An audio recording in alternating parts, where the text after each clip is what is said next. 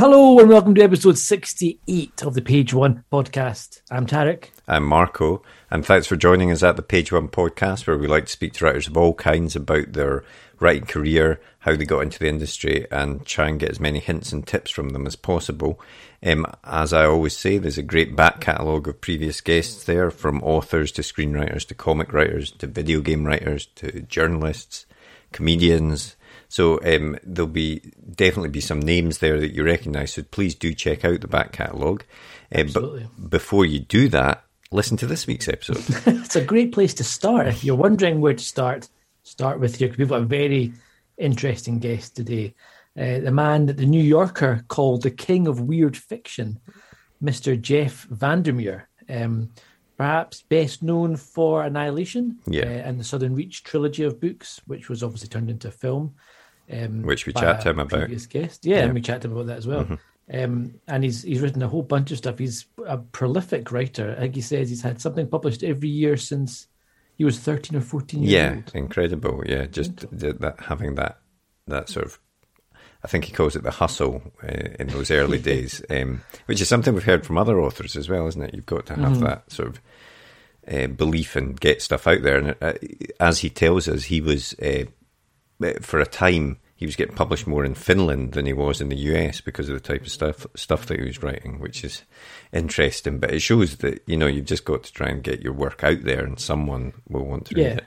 Yeah, exactly. I think as long as you're writing something that you enjoy, mm-hmm. you know, even if it's not your own your own homeland where mm-hmm. the book is out, it's it'll be out there somewhere. You'll find an audience for it if you're true to it. Yeah, absolutely. So it's a really fun chat we had with Jeff, um, ranging from everything about how he got started in writing, how he did manage to get this sort of run of getting published every year, and then talking about the Annihilation adaptation and what he was happy with, what he wasn't happy with, and also about his latest book, which is out this week, uh, Hummingbird Salamander, which I've read and is a really great uh, book. It's um, as as Jeff's books go, it's maybe more um, realistic, I suppose it would be the word, or, or you know, weird. Yeah, yeah. The um, it's it's a sort of uh, eco terrorist thriller. But as it's Jeff, of course, it's, it's really well written and it has some really unique and interesting ideas in it as well.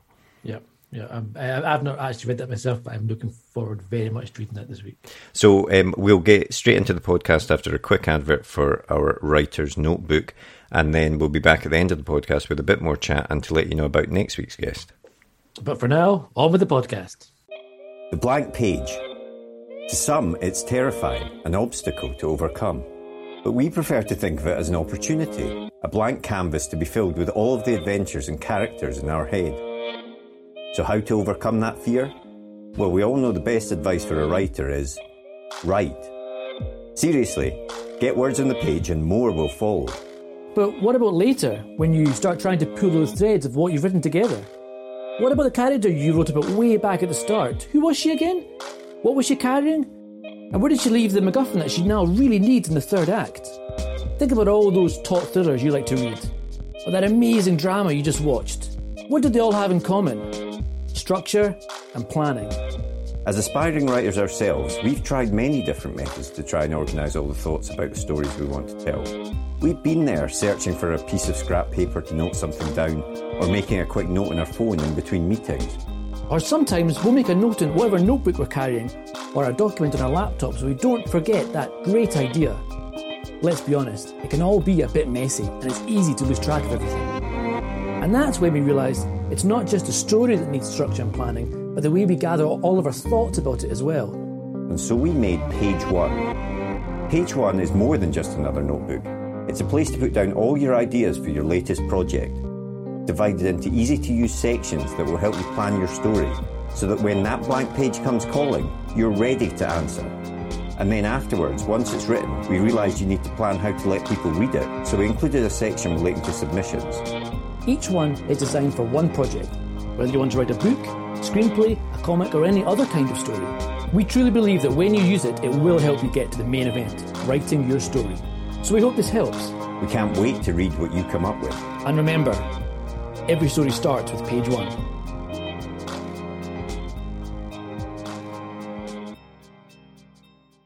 I read on your website that uh, you started writing when you were eight and you had your first published story when you were 14. So I take it being a writer has always been something that you've, you've wanted to do.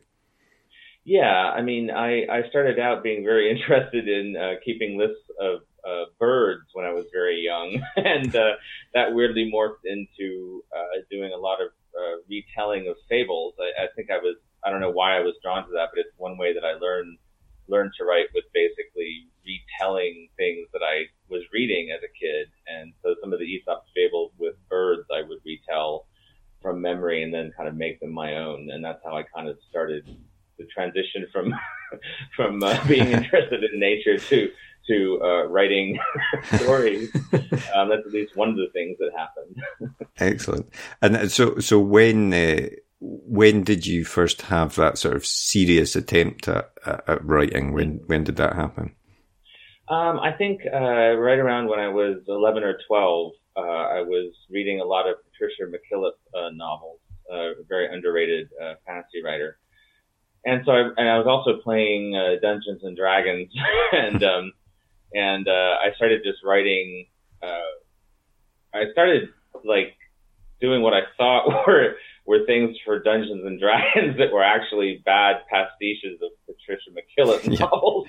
and so I wrote a bunch of fantasy novels without really realizing it uh, that were absolutely terrible. Um, and then when I really started, you know, refocusing my efforts, uh, I wrote a lot of poetry, and then that weirdly led again to writing to writing short stories, and, and that's where I really began to become serious about submitting submitting stuff. I've been serious about the poetry, but I wasn't that great a poet. Like I could do some things okay, but but I was really drawn to to fiction as as as the thing that that that seemed to fit and work for me. Uh, so I was submitting stories very early early on, uh, and probably submitting stories from about the age of 13.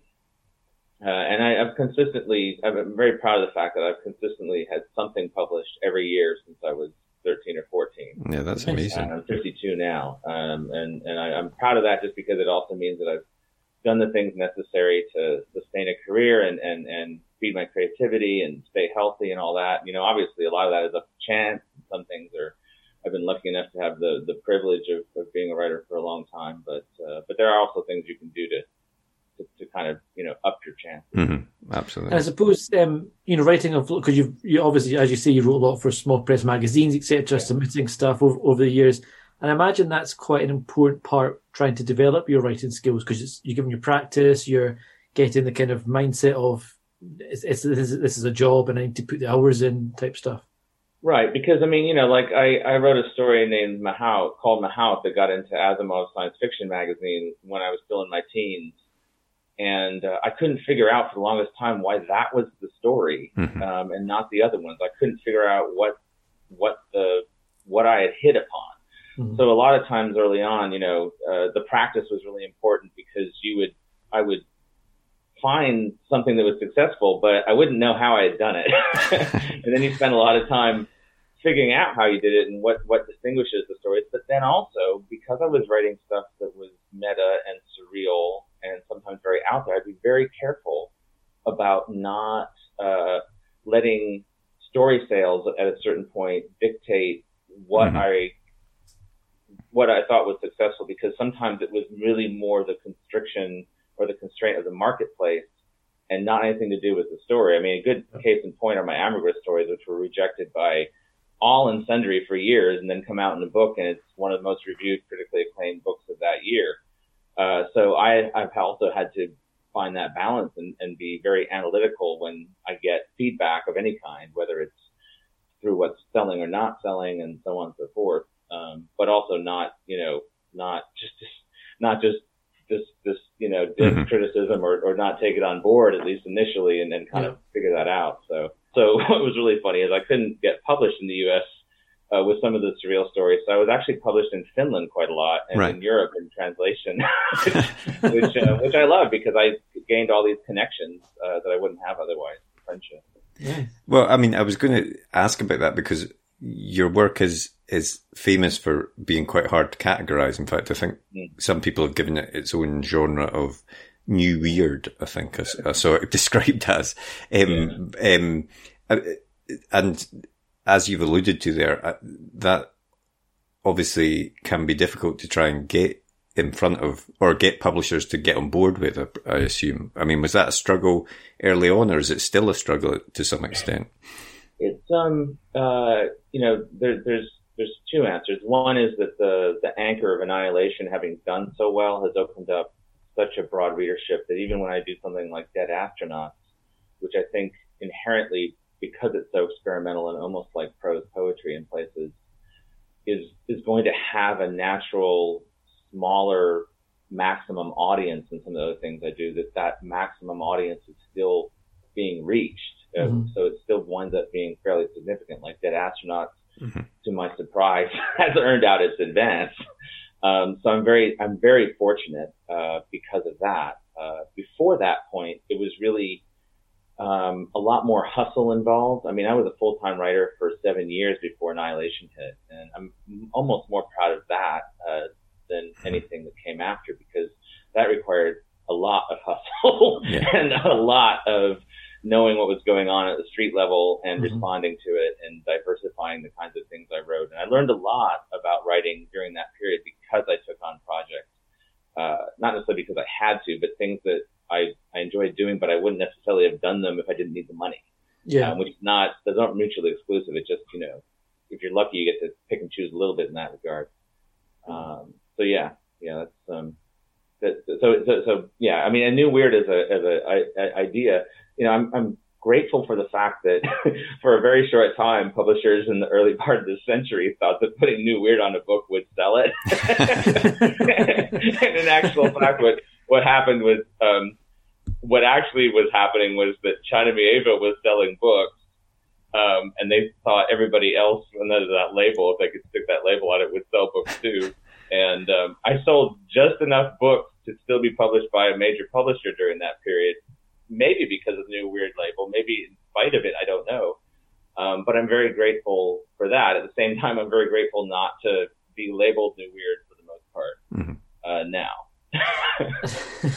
and is it is that kind of interesting um, interplay between, you know, a writer wanting to write the stories in the genre that interests them versus writing something which is maybe more, you know classically kind of commercial, and and is it important to you that you or and, and other writers should write what they want to write and as as opposed to trying to write something that they think will sell?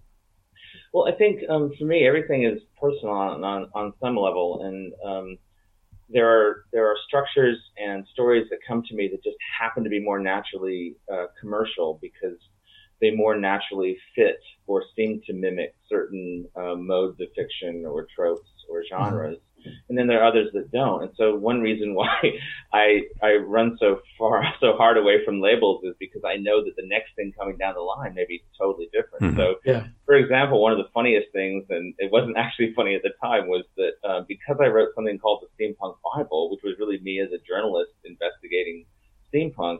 I got tagged as a steampunk um, writer. So when my noir, um, hard-boiled, uh, fungal fantasy uh, Finch came out, it was labeled as steampunk by like Amazon and stuff. And, and, and although it did well, you know, in general, you know, there were a lot of confused readers. of this steampunk. and it's like, no, no, it's not because I'm not a steampunk writer. Um, just like I'm not a, a new weird or weird writer sometimes. Mm-hmm. Um, and Hummingbird Salamander, the new one, is probably the, the closest to uh, realism uh, that I would write. And so thankfully, I've been twisty and turny enough on these labels that I think that that's still acceptable. And uh, that that from speaking to other authors as well, that's something that is, you know, I, th- I think it's very easy to be pigeonholed, and there can it seems to from speaking to other authors that there can be a sort of pressure to stay within that within a specific genre because you know if it's a you know Stephen King book, then they know what a Stephen King book is, so they want to pick it up, kind of a thing. Um, so, have you ever felt that sort of pressure to say, right, I, I, need to stay within my boundaries here, or is it just I want to write, I want to tell the stories I want to tell, and that's it? It's a it's a complicated issue because I tend to have five or six different novel ideas at the same time, and, and what happens is I have notebooks full of the initial notes for those novels, and then it might be like six or seven years gestation time. I can feel passionately about three or four novels at the same time. So, um, for example, when uh, uh, we were deciding, my agent and I deciding what to pitch to uh, FSG before uh, after Annihil- the Annihilation series, um, there was a choice between uh, something called The Book Murderer, which I was really passionate about at the time about this kind of nutso guy who goes around like literally blowing up books because he hates books so much, and it was all about like book culture, and there was a whole whole rant that he did about blurbs and how incestuous they are. And I mean, I, I thought it was pretty funny, but it was choice between that and Borne, and uh, I felt equally passionate about both of them. And thankfully, my agent said.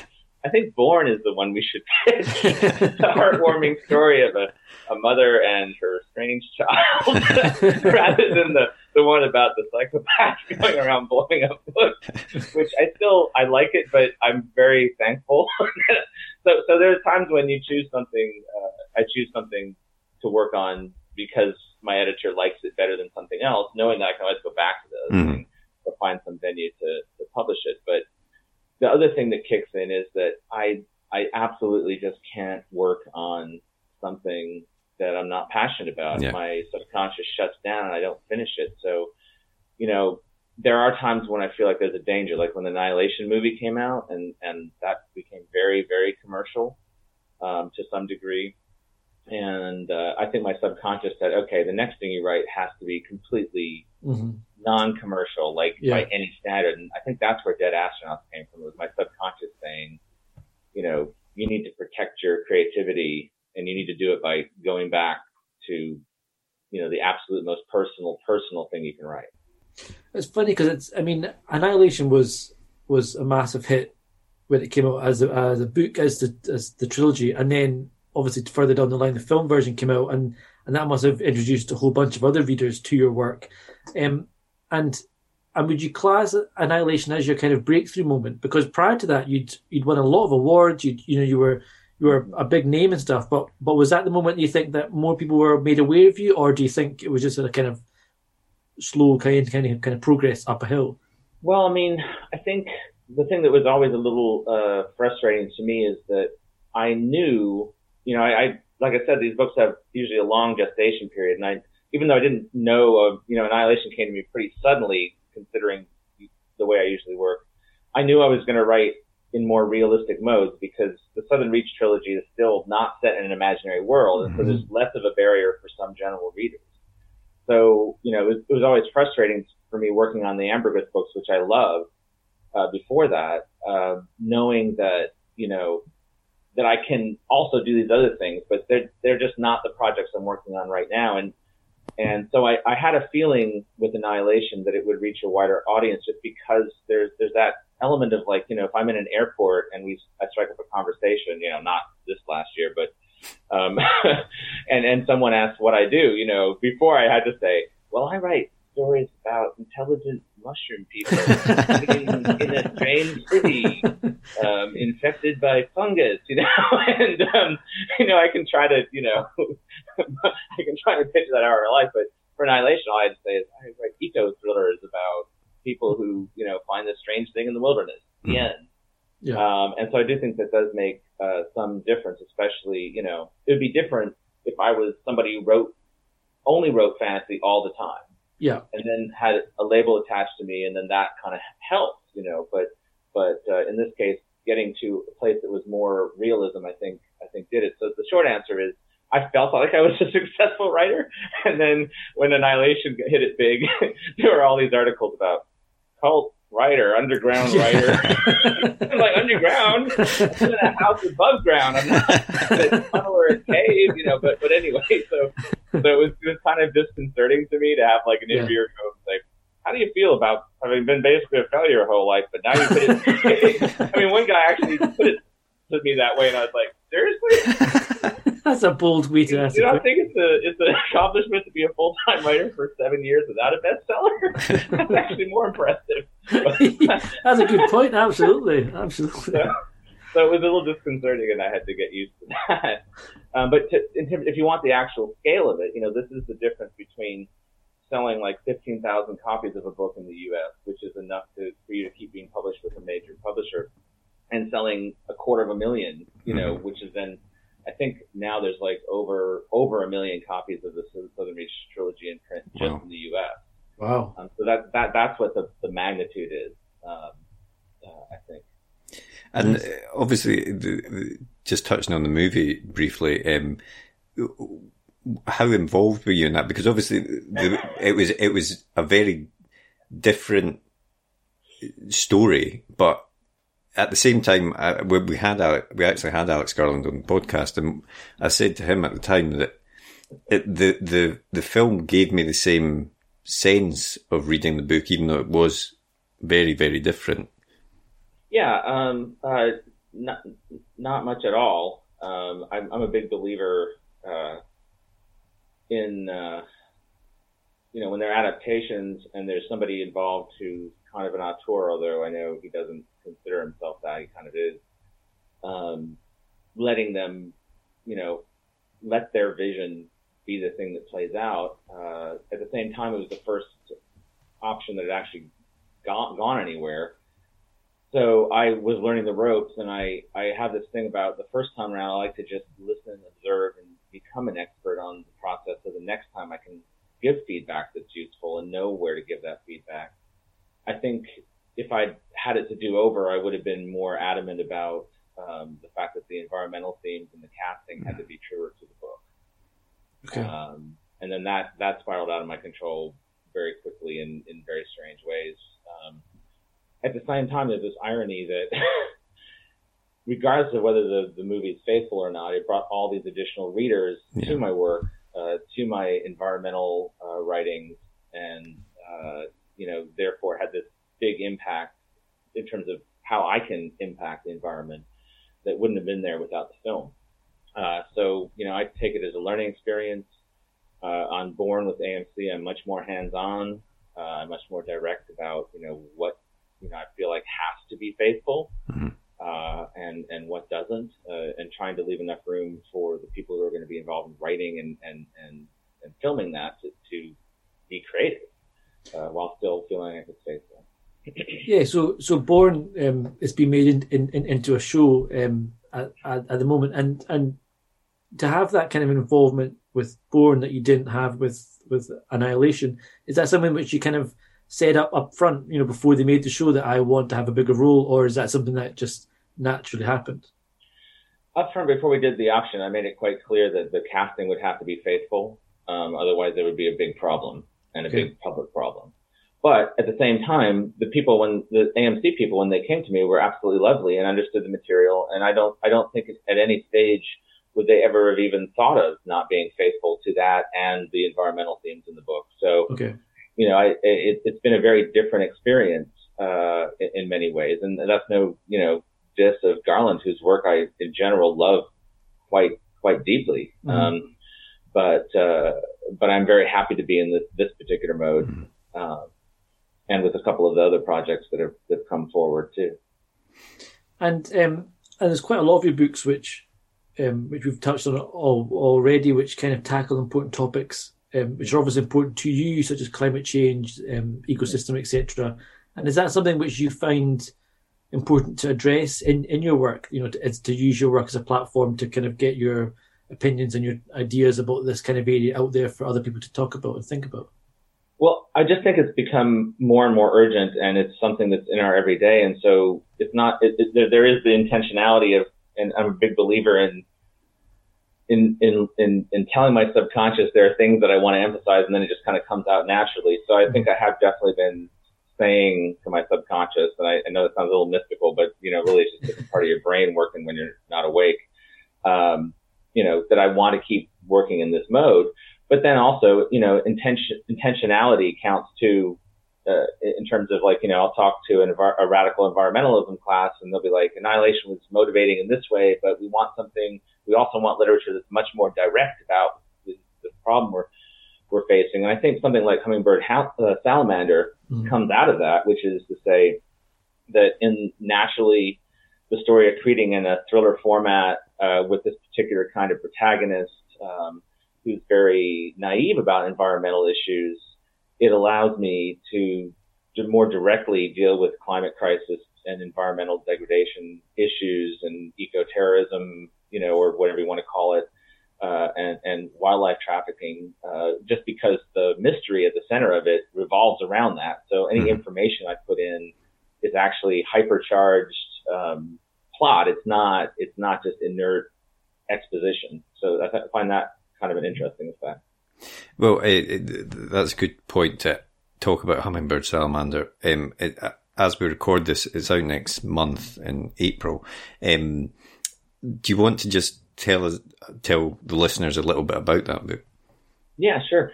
Um, basically, the the premise is that the narrator, who never gives her name, but uh, she she gives a, a, false name of Jane Smith. Uh, one day, you know, she's a securities consultant in a Pacific Northwest city, and one day, a barista at her coffee shop hands her a note that has a, a key inside of it to a, a storage unit outside of town. And inside the storage unit, uh, she finds a taxidermied hummingbird and a note indicating that there's a salamander as well somewhere. And it's given to her by a dead woman who, when she researches it, uh, turns out to have been labeled either an eco-terrorist or, or environmental activist, depending on your point of view, uh, that she doesn't know. Uh, and she's she's haunted by this, but she's also at a point in her life where she knows something's wrong with.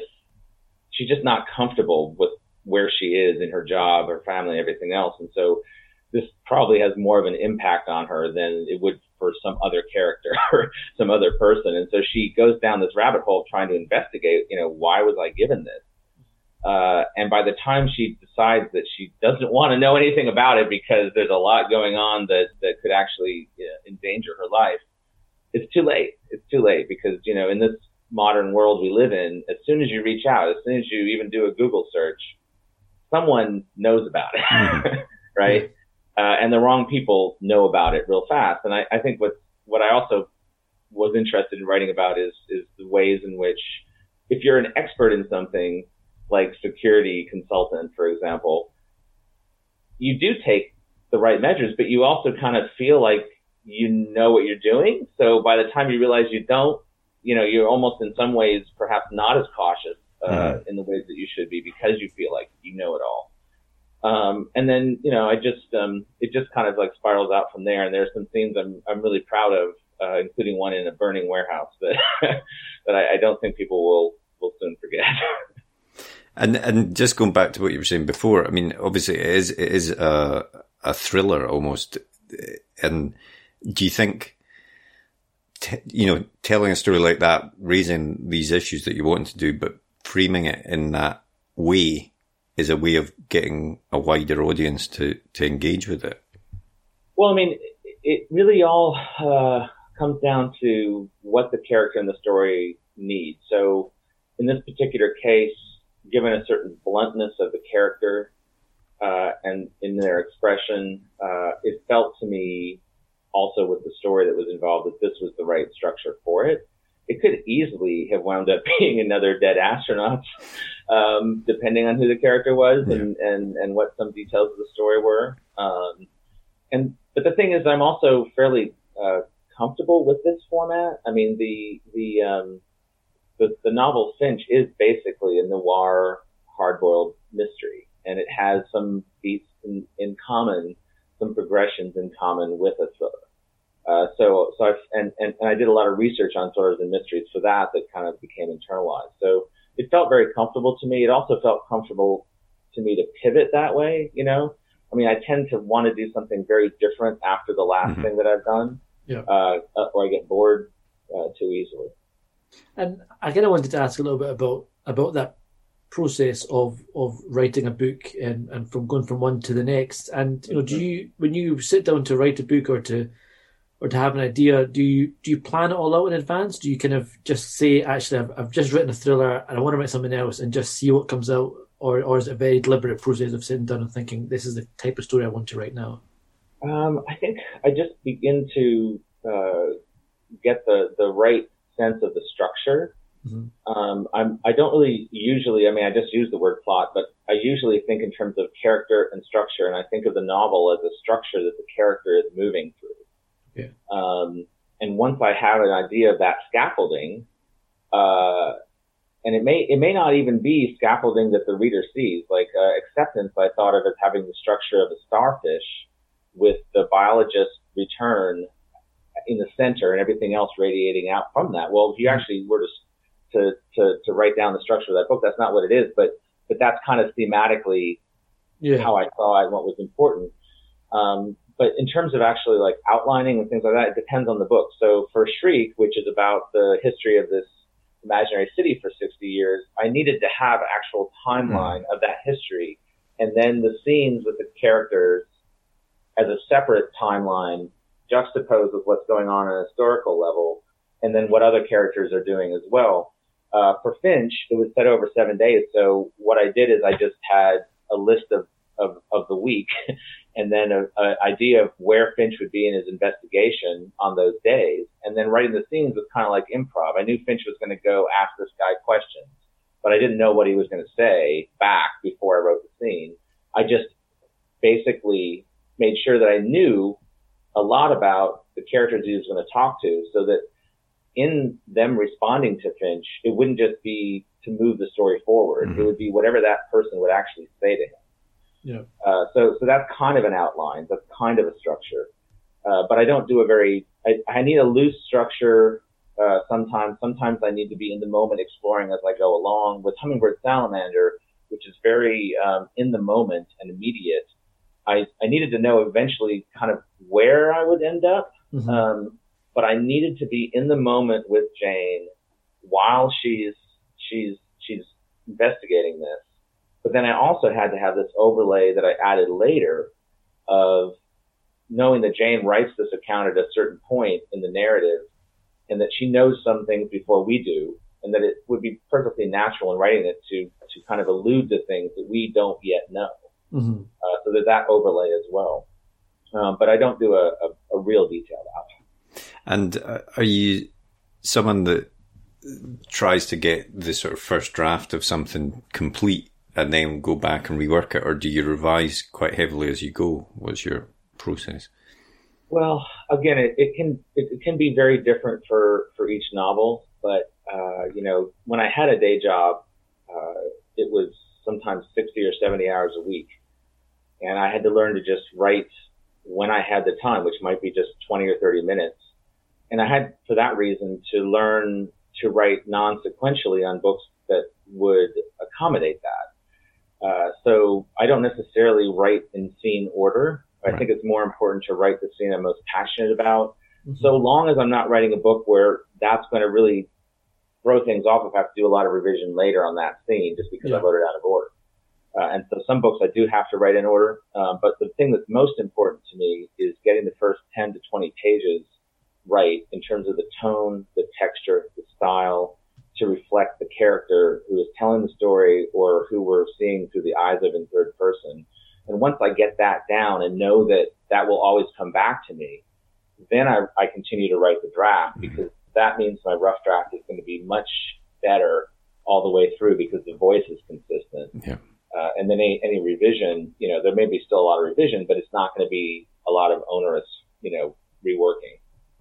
I mean that because I, I I've tried to do that before, write something out of sequence, and I struggle with that. And I don't know if that's because I maybe approach it more from a plot point of view as opposed to character. Because I imagine, uh, do you kind of approach things more a, from a character perspective if you're writing it out of view? Because whereas if if you're if it's a plot point of view, some things might change early on, and you might need to change that. But if it's a character stuff, you can kind of if it's a scene where you know someone has to react a certain way to something, you can kind of do that earlier on. Is that is that fair to say?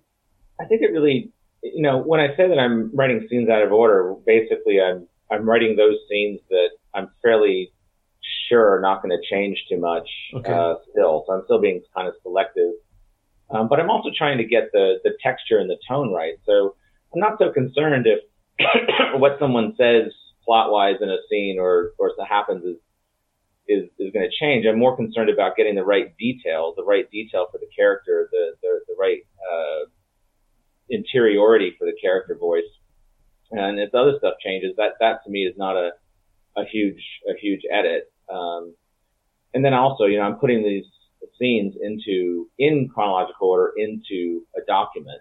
Mm-hmm. So by the time I start writing for real, I might have 30 30,000 words of fragments and half scenes. So I'm not trying to force it by writing a whole ah, scene. Okay, I see. Right? Okay.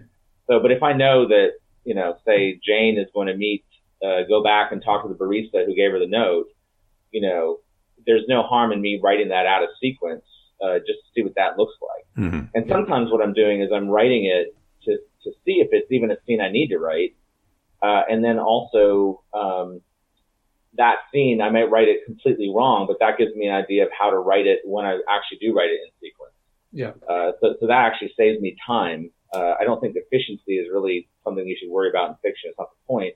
Uh, but I do, I don't like to, to when I'm actually working on the full rough draft, write a lot of stuff that I'm not going to use. So the way I get around that by, is by doing it ahead of time. That's interesting. So, so it's almost like you're using the, using, writing these kind of scenes as a kind of rough plan. Then you before you do that as your first draft, and then you can pick and choose what stuff from that earlier work you did if you want to put into it or not. That's and, and, and, and, meanwhile, doing that is telling me something about the character because yeah, I'm, I'm yeah. trying to uh, method act the character. You know, sometimes that's also more more uh, severe in that I will actually go around during the day trying to react like I think the character would act not me, mm-hmm. just to get a sense. And sometimes I will get oh, scenes cool. out of that, out of the most yeah. mundane, mundane stuff.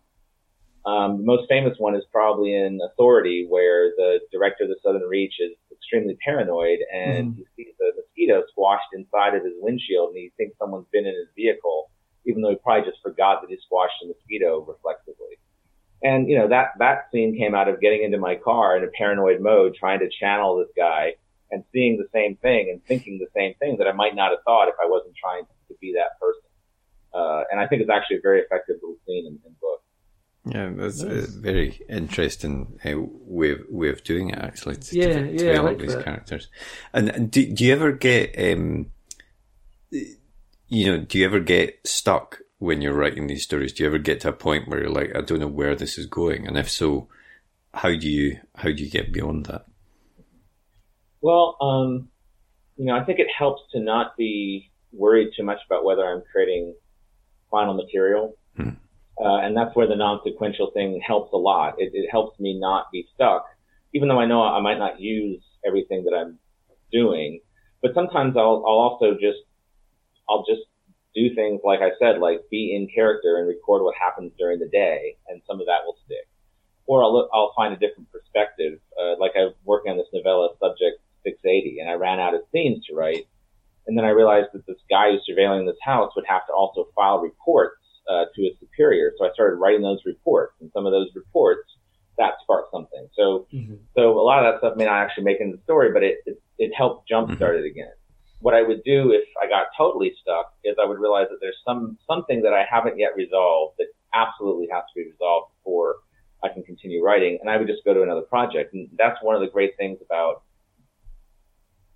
my problem being that I have too many novels and ideas uh, to work on and not too few. So if I get stuck on something, I will just work on something else. Cool. And you, you've also written, as as well as uh, your novels uh, and nonfiction, you've also written a couple of books to help writers as well. You've you've written Wonder Book and uh, I think Book Life. Um, you know, what what made you want to do that? Well, you know, I I do love good writing books, um, and I especially love the ones that are not prescriptive that mm-hmm. give you various ways of doing it because yeah. that's the way I teach as a writer too at workshops. Is I'm always trying to first understand what the writer is trying to do, which requires also like meeting with and asking questions of the writer before I actually even see their manuscript, um, and being sympathetic to that, not trying to impose what I think their mm-hmm. writing should be, but yeah. trying to help whatever it is that they want to do. Yeah. Um, while still, you know, providing criticism, uh, you know, if something's going wrong. Uh, but when it comes to writing books or any of the nonfiction I do, I, I look first to see is there a need for this. So with Book Life, I was frustrated because there was no writing book that dealt with all aspects of a writing life in the context of a modern internet existence. Excuse me. And so I thought that a book that integrated all of that instead of just having one little section, which is always what cracked me up to be a writing book to be a section called the internet. it's like, well, that's not really how it works anymore, guys. It's actually, you know, part of our career in a very big way. Um, so that's why I wrote that book, is, is that it didn't exist. Um, and, and I also wanted to write something that was, you know, pretty much geared for somebody who has a, a first book coming out. You know, really, I mean, there's stuff you can glean if you don't, but there's very few books that are just for somebody who has a book coming out. It's mm-hmm. mostly for writers, you know, learning craft or, or career to get to that point. And then with Wonder Book, there was no fully illustrated, full color guide to writing out there. There were a couple of things by like uh, uh, Lynda or Olivia Barry uh, that you know she does these great collages that also teach you some writing things, but they're not a, it's not a systematic guide.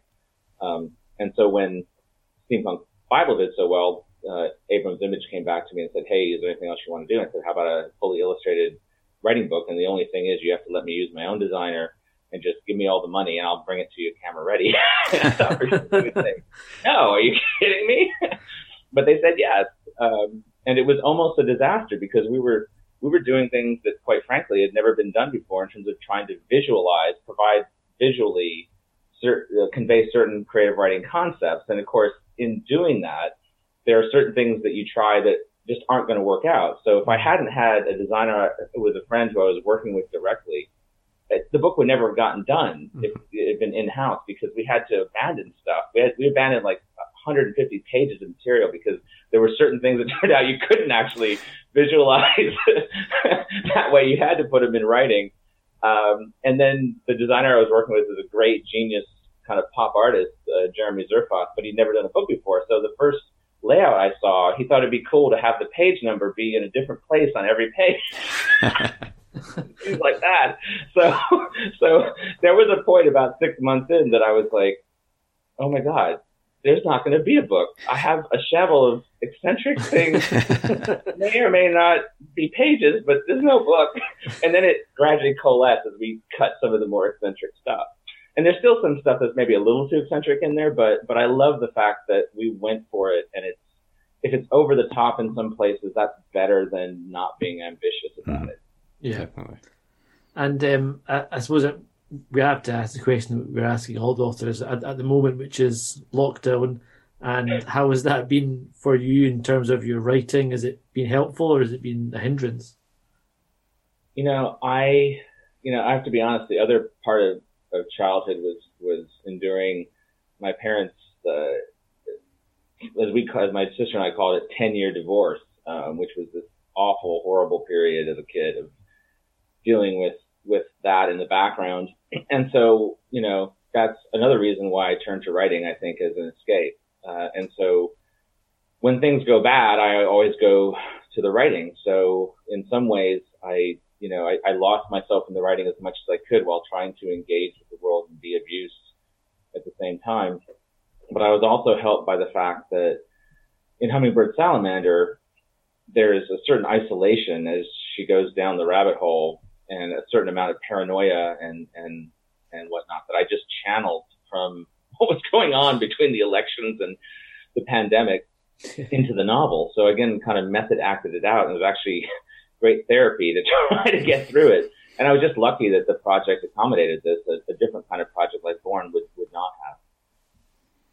Um, also, I do garden a lot. Twitter. apparently, you know, support about thousand birds in the yard. yeah.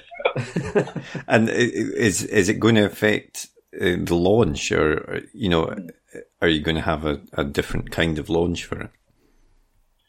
Um, in the uh, I, I don't I don't see things changing as much.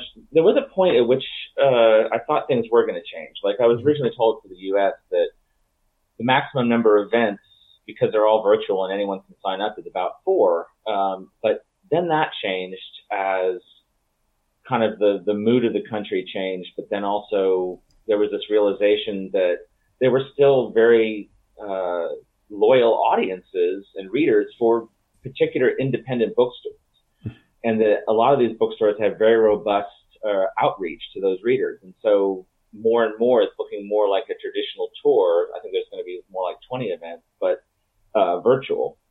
Uh, and it's just that the I think the the beats and the pacing of the events uh, change. Like I really want to be available for the event ten minutes ahead of time, so I can be in the chat room, mm-hmm. you know, doing what I would normally do if I was in a live event, which is I would be kind of chatting with the audience and just kind yeah. of warming them up before I actually do my reading and anecdotes or whatever.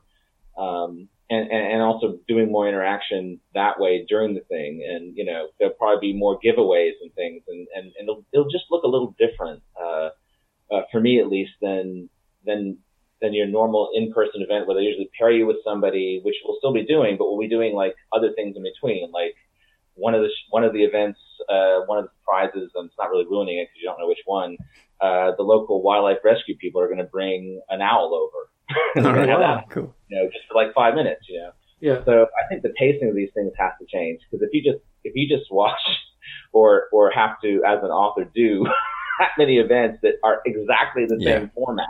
Yeah. Um, just because that's what usually works for live events, mm, not not a good thing. And, and it, yeah, especially with virtual events, it can be you can be talking at a screen and the lack of interaction, even in the you know, seeing people's yeah. faces and things like that can can make a you sort sort of feel you're speaking into the void sometimes. I'm still gonna miss that. I'm still yeah. gonna miss that. I really feed off of that. You know, I usually do like sometimes I'll do call and responses, like on the Finch tour where Ambergris is destroyed. They all shouted, "I blame VanderMeer" at one point, uh, or uh, Borne. um, it was something about Mord, the giant flying bear. oh, I was, I believe in flying bears or something, and I recorded that and put it online. So I like to have fun with the audience, and, yeah, and, you know, that's cool. kind of a challenge to try to still do that in the virtual environment. Cool.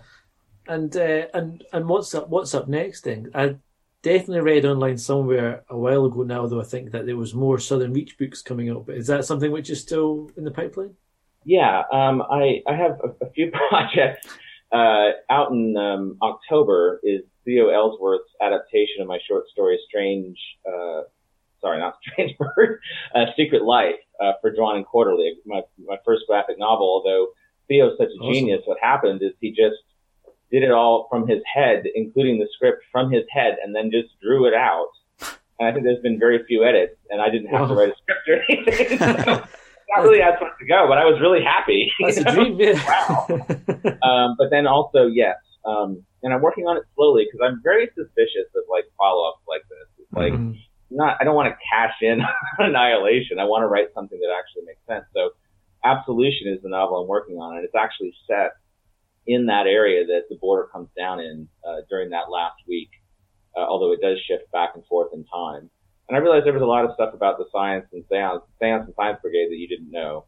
And a lot about, as I call him, old piano fingers Jim, uh, for those who remember a particularly horrifying scene from Acceptance, um, who probably is working for uh, Control and, and things like that. So, so once that began to percolate, I was like, oh, this is actually a really interesting story that would advance the, the, the plot of, of, of the book, but, you know, not in a way that, that like gives you all the answers or uh, tries to cash in on it. Um, and then I have a, a novel called Drone Love, uh, which is uh, set in the future on an island where there's a monastery of drones, and um, all the oceans are basically just plastic, but some creatures have learned to live in them. Uh, and they're these giant uh, creatures that are uh, escapees from uh, biotech operas. Uh, and so through their pores comes the song that they were supposed to be projecting onto the opera. So you always know they're coming, but they're still so ferocious that they usually kill you. Uh, even though you get to listen to some great music while it happens. uh, so I'm really looking forward to that. And then I'm writing a, a all original uh, story collection as well. That's awesome. Oh, sounds like keep him busy. Yeah. yeah.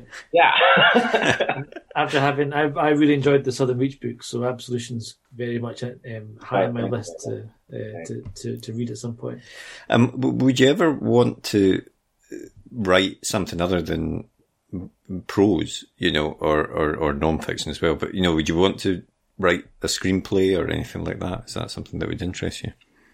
Yeah, um, I've written some treatments. Like I did a treatment I really liked for uh, what was going to be a Scanners TV series. Oh, wow. didn't go anywhere.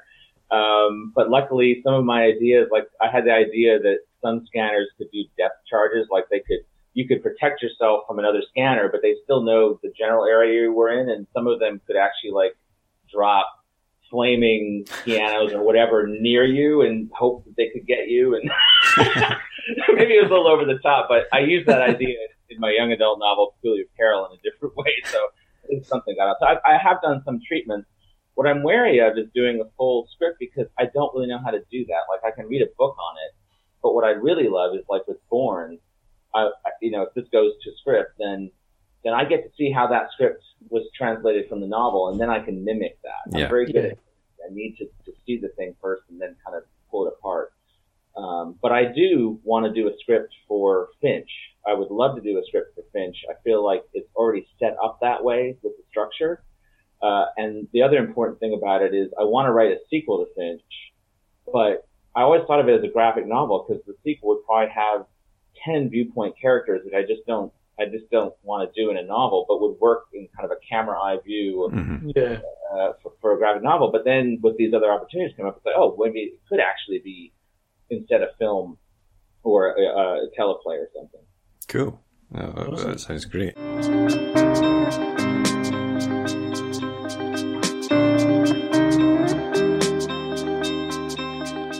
What was the last book that you read?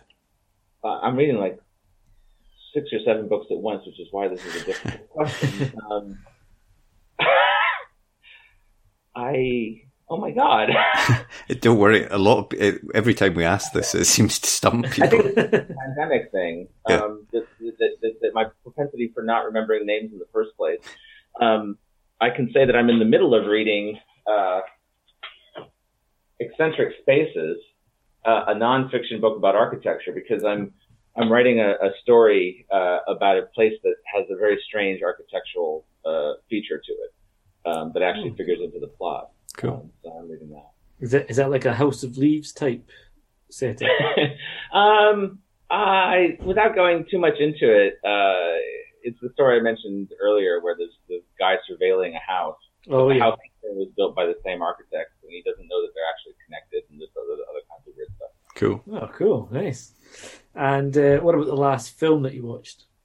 Well, I watched the uh, Small Axe films uh, Oh, yeah. on Amazon, uh, and um, the, the guy's director's name is going to escape me, but they're absolutely brilliant. Steve McQueen. Yeah. Steve McQueen, yeah, absolutely brilliant, brilliant stuff. Brilliant pacing. It's just a, a joy to watch those, and horrifying in places, obviously, Mhm. and painful, but also really, really beautiful films. Nice. And uh, the last TV show that you watched or are watching? Um, we're watching uh, uh, the original Utopia. All right. Yeah. Yeah. I've never Uh-huh. watched that. That's And- something I wanted to see. and we started watching it because we started watching the American one, and it was just crap. Yeah. I mean, they got to a scene about disease. They, they like they, the American one like kills off a character really early that doesn't get killed off in Utopia, right? I mean, maybe they do later, but for no reason I could tell. But then when I started watching the British one, I was like, oh, I see. In their heads, they thought they'd given us this information, but they hadn't. Yeah. No, I, I watched. I watched it the. was a little bit of a disaster from my viewpoint, but I really love the British one uh, for its kind of harsh cruelty. Yeah. No, I, I watched the original one and really enjoyed it, but then I watched the. I think it was just the first episode of the American one, and I gave up on it because it was just. Yeah, we made four episodes in, but then when they started actually dealing with the disease outbreak, and it and, and it was so so unrealistic, and here we are in the middle of a disease Yeah. outbreak. yeah, it's like there wasn't. You should have been able to look outside your window. Yeah, exactly. Yeah. yeah. Um, and the the very very last thing we do is a quick fire either or. Uh, Yeah. There's no right answer apart from one. Uh, and the first one is early bird or night owl. Early bird. Um, fancy restaurant or takeaway? Well, at this point, fancy restaurant. yeah, I think so. uh, TV or cinema, perhaps a similar vein. uh, you mean like going to a movie theater? Yeah. Yeah, Um, I think TV for the foreseeable future. yeah. Fair enough. Uh, and then the last one, uh, real book or ebook? Real book. I can't actually read novels in ebooks. I can read some nonfiction online, but I can't read a novel.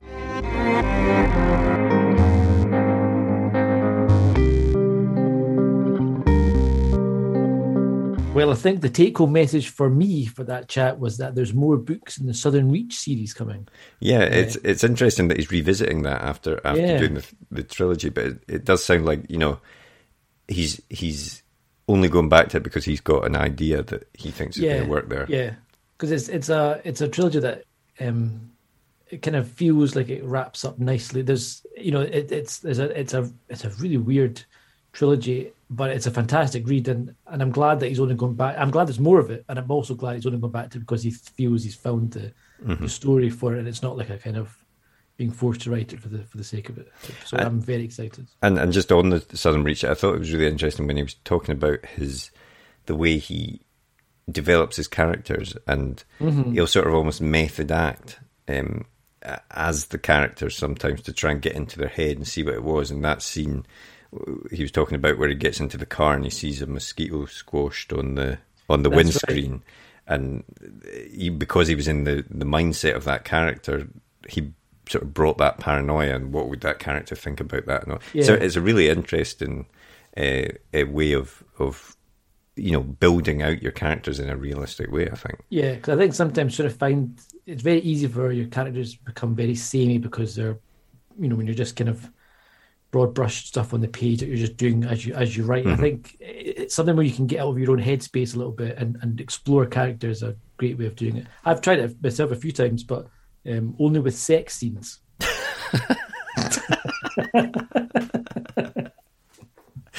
oh dear. Uh, and we were doing so well tarek.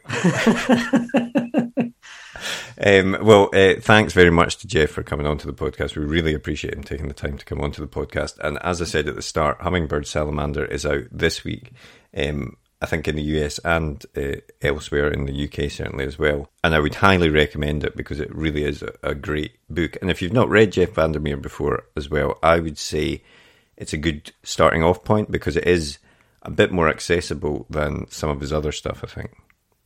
Yeah, it's it's definitely one by by the sounds of it. I mean, we chatted about this a little bit last week on how uh, Annihilation kind of starts off very strange and weird, and then once it kind of clicks, it really grabs you. But by the sounds of it, Hummingbird Salamander's more of a kind of maybe a, a nice way to ease into his style of writing. Yeah, definitely, definitely. So yeah, thanks again to Jeff. Um, but we also have another great guest next week. We do indeed. We have a great guest next week, Mister David David Bishop, or DV Bishop, perhaps as he's also currently known, uh, as is writing books and comic books as well. Yes. Very prolific comic book writer. Yeah, so his his his book is uh, City of Vengeance, which is a historical thriller set in Florence, um, which I have to say was right up my street in terms of a, a setting and a, and a story. But um, he also was the editor of the Judge Dredd magazine and 2000 AD in the 90s, I think, as well. So we chat to him about you know his writing and how he managed to get those jobs, which in fact it was a very seemed a very easy route into becoming the editor of these what you know are, are sort of um, landmark comic books in the UK. Yeah, most what we chat to seem to have a really convoluted, you know, year-long process, and a couple of what we chatted to, especially recently, seem to have just kind of got in their, you know, that their dream route that everyone, Yeah. you know, wishes was them. But it's it's really interesting. He's also done a number of screenplays that he's he's done well with in the Page Awards, and Mm-hmm. Page Awards are, are are definitely something people should consider for their writing screenplays. Yeah, we, We've yeah, we, quite highly ourselves, Marco, in that. we have. Yes, indeed. Nice, Derek. but yeah, we could we we will chat a lot more about that next week. So please do tune in for that episode next week. And um, before we go, I will, as ever, I will ask that if you enjoyed the episode, please do give us a rating on Apple Podcasts. It really helps us to stay high in the charts. And you know, we have recorded now 68 episodes of this podcast. In fact, we've recorded more, but we've released 68 episodes of the podcast. And getting these guests um, is because we've managed to build a momentum and a support and a loyal following. So it really helps us um, stand out from the crowd of podcasts if we can get a rating and a review. There's my begging for this week. And of course, uh, my my own uh, plea to the listeners, as always, is if you want to get in touch with us, you're always more than welcome to send us a, an email, which is uh, podcast at writegear.co.uk, or a Twitter through the Twitter machine, which is at write underscore gear. A Twitter. A Twitter. Send us a Twitter. A Twitter? a, tw- a tweet. A tweet. A tweet. yeah. Send us something. I'll, I'll take anything. um, but uh, otherwise, uh, we hope you have a great week and we'll see you next episode. See you later.